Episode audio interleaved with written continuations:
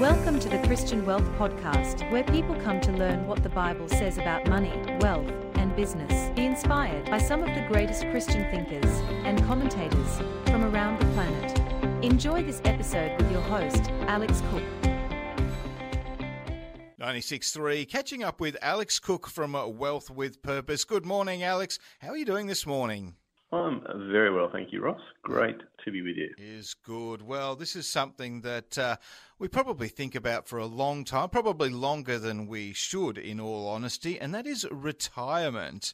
Now, retirement is uh, seen as compulsory or perhaps a rite of passage, but is there a different way we should be thinking about uh, retirement, Alex? Mm, that's a great question because it's sort of a cultural norm. You know, if you look at Australia these days, everyone sort of has the view that they'll uh, retire, kick back, lie on the beach, mm. go for walks, uh, maybe get a caravan and travel travel around, um, or a bit of overseas travel if you're lucky. So it's it's seen as a, almost a human right now. Mm. so it's quite uh, unusual, I think, in that regard.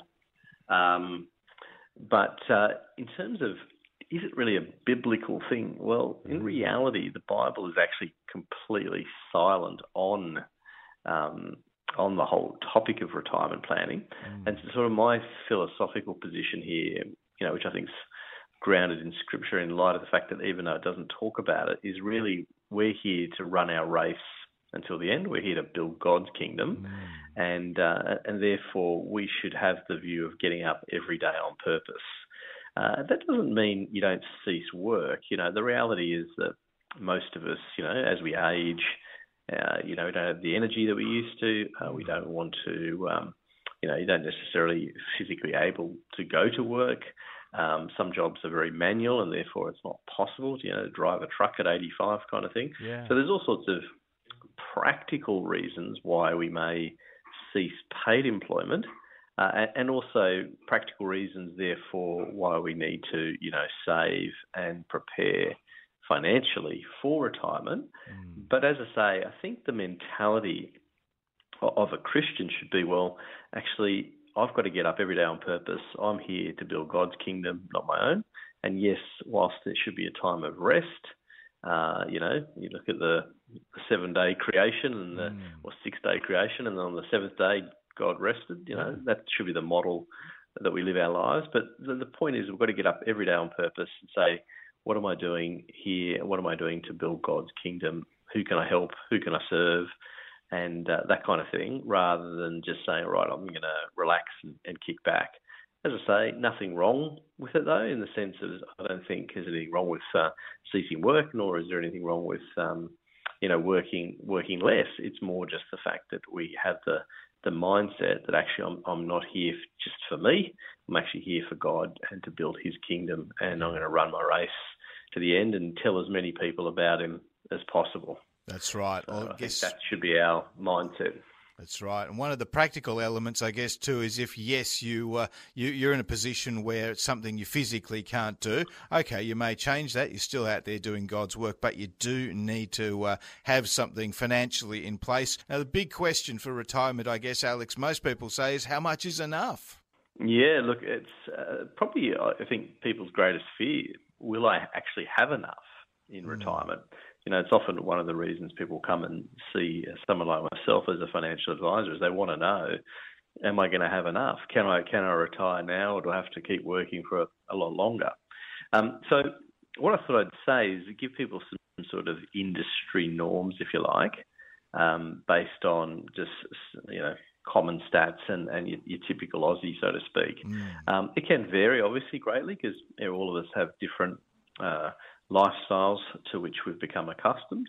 Uh, but the general rule is that for a couple, um, you would need around uh, $42,000 for what they call basic living. Mm-hmm. Okay, so in other words, that's that's getting by, keeping your bills paid, yeah. you know, making sure you can do all the things you need to do. Uh, and then they say around sort of 60 to 65,000 is what we call comfortable living. Mm-hmm. So that's someone who can then, you know, maybe go out for the occasional meal for dinner. They can uh, go on an annual holiday. Um, and they can you know go to the movies and just do those sort of extra nice things uh, that many of us would like to do. So that gives people a bit of a guide. Um, and look, over the years, I've seen people who can scrape by on less. You know, I've met a lot of amazing people in ministry who are, mm.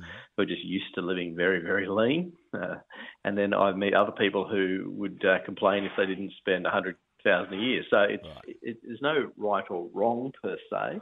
It's more just the fact that um, the lifestyle to which you're accustomed and probably the income you're used to during your working life will affect it. And so my sort of encouragement to listeners though, apart from those sort of industry figures I just gave, is to say to people, look, if you really want to work out how much you're going to need, do a household budget as you as you are today, and ask yourself, make some assumptions. You know, presumably you'll be debt free by retirement, as most of us desire to be, mm. and ask yourself, what does my retirement look like? What am I? What are the sorts of things that I'll be doing? And then work out, as I say, a budget and what's it going to cost? Because then you know, once you know how much uh, your you know, yearly living expenses are going to be. Once you know that, you can then work out how much capital you need. So you know, we don't know how long we're going to live, but the average Aussie these days is probably going to have you know 15, 20 years in retirement, mm. and so we want to make the money obviously last as long as we possibly can. So you've got to start though by knowing how much you're going to spend, and then you can work backwards and then work out and say, right, well, this is how much capital I need to make it last for you know my retirement. And of course, no, none of us know how long we're going to live.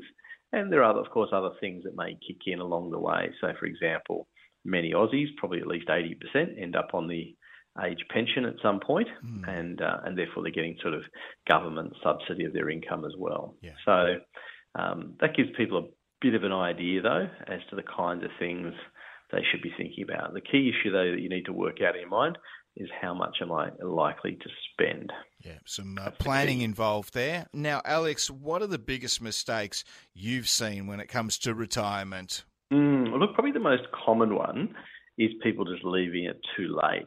You know, it's pretty normal, as you can expect. 20 year olds who are in the workforce aren't thinking too much about retirement. Mm. And it's often not till sort of the mid 40s when, you know, people are hammering away at their home loan that they're starting to think to themselves, hmm, I'm getting old and, and you know, it's starting to creep up on me. Mm. And so that's when people start to think about it. But interestingly, um, just from what I've witnessed over the 20 years of giving advice, is the most common age people come and see me is around 55 years of age. Right. So for most people, um, you know, they do leave it too late. Now at 55, we could still do lots of good things potentially, mm. but realistically, it's something you need to start planning for younger. I mean, I would say to people, whilst you want to hammer away and pay off your home loans and get rid of your debt first, you know, it's an important priority. You should be starting to think through though, when am I going to retire? How much am I going to need? And, and start chipping away and looking at certain strategies along the way, you know, common things like salary sacrifice, for example, mm. to say, what am I going to do so I'm better prepared? Because as I say, the most common one is that most people leave it too late. So that's the common one. Yeah. Um, probably the, the second one I see is a lot of people move away. So naturally, if you think about a big city like Melbourne or Sydney, mm. extremely expensive, you know, expensive housing. Many people um, they um, they have a they may have an expensive house, yeah. but they haven't got much money saved. Okay. So what they'll do is they'll sell their you know expensive house, mm-hmm. move to a, a, a coastal area, uh, and so they'll, they'll get equity out of the home that they've sold, go and buy a cheaper house, and then they'll have money left over. Now that sounds very good in theory, um, and can be very sensible in a financial sense, but it can do all sorts of negative things. One is you may be away from your family. Okay, if you're used mm. to living in a city and that's where your church is, that's where your friends are, it's where your, your kids might be. Um, it might be uh, issues around accessibility to hospitals. Yeah, you know, finding a good good church that you want to be part of. All mm. those kind of things. If you move, can become unstable and upset. And so I've, I've, often heard stories where people they move from say Sydney up to Coffs Harbour, six or seven hours away, mm. and that, that, cuts them off from friends and family because yeah. it's too far away to drive up for the for the weekend. And uh, and all of a sudden, you know, six months in, they really regret it, yeah. and it's a you know seen as a big mistake.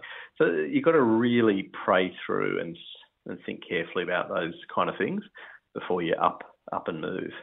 So that's that's um, that's not an, uh, an uncommon one. And probably the last one is just around the investing side of things, and that is that you know we live in a fairly topsy turvy world these days, and most people uh, naturally want to protect their capital, particularly when they get to retirement, because you know they're not, no longer working, there's no more income coming in, so they want to be a bit more careful. Yeah. But you need to find that balance because you still need to grow your capital in retirement. You know, you need to grow what we, what we call a growing income stream. So you know, you need your your rents to go up if you own property. You need your dividends to go up if you own shares. So you need that growing income stream. Um, so you can't take too little risk. So you can't just throw it all in the bank and put it under the bed. You know, you do have to find that balance between taking a bit of risk to keep growing it, but not too much risk uh, that you get into trouble if uh, you know the whole thing topples over and we have a you know a big global downturn. So it's a, there's a balance to be had there certainly some things to, uh, to think about. Yeah. yeah. Look, they're the three, you know, the common ones that I think uh, people uh, can make mistakes if they're not too careful. Yeah, that's right. Well, if you want to uh, set yourself up and uh, avoid some of those mistakes, because we can't really rely on our compulsory super, can we? Well, there's got to be more involved. So if our listeners want to get involved and uh, and get in touch with you, Alex, how can they do that? Yes, look, I just encourage people to. Um, get online at wealthwithpurpose.com, uh, and then they can reach out to us through that. There's lots of uh, resources there on this topic, on retirement and investment planning, all those kinds of things, and, and courses as well, and lots of free uh, past webinars and things like that if people really want to dig in and get that kind of biblical wisdom along with the practical outworking of what to do. So yeah, heaps of information for people. Very, very important topic to cover. So uh, yeah, if you need more information, get in touch with Alex. Alex, thank you for your time today. My pleasure. Great to be with you, Ross.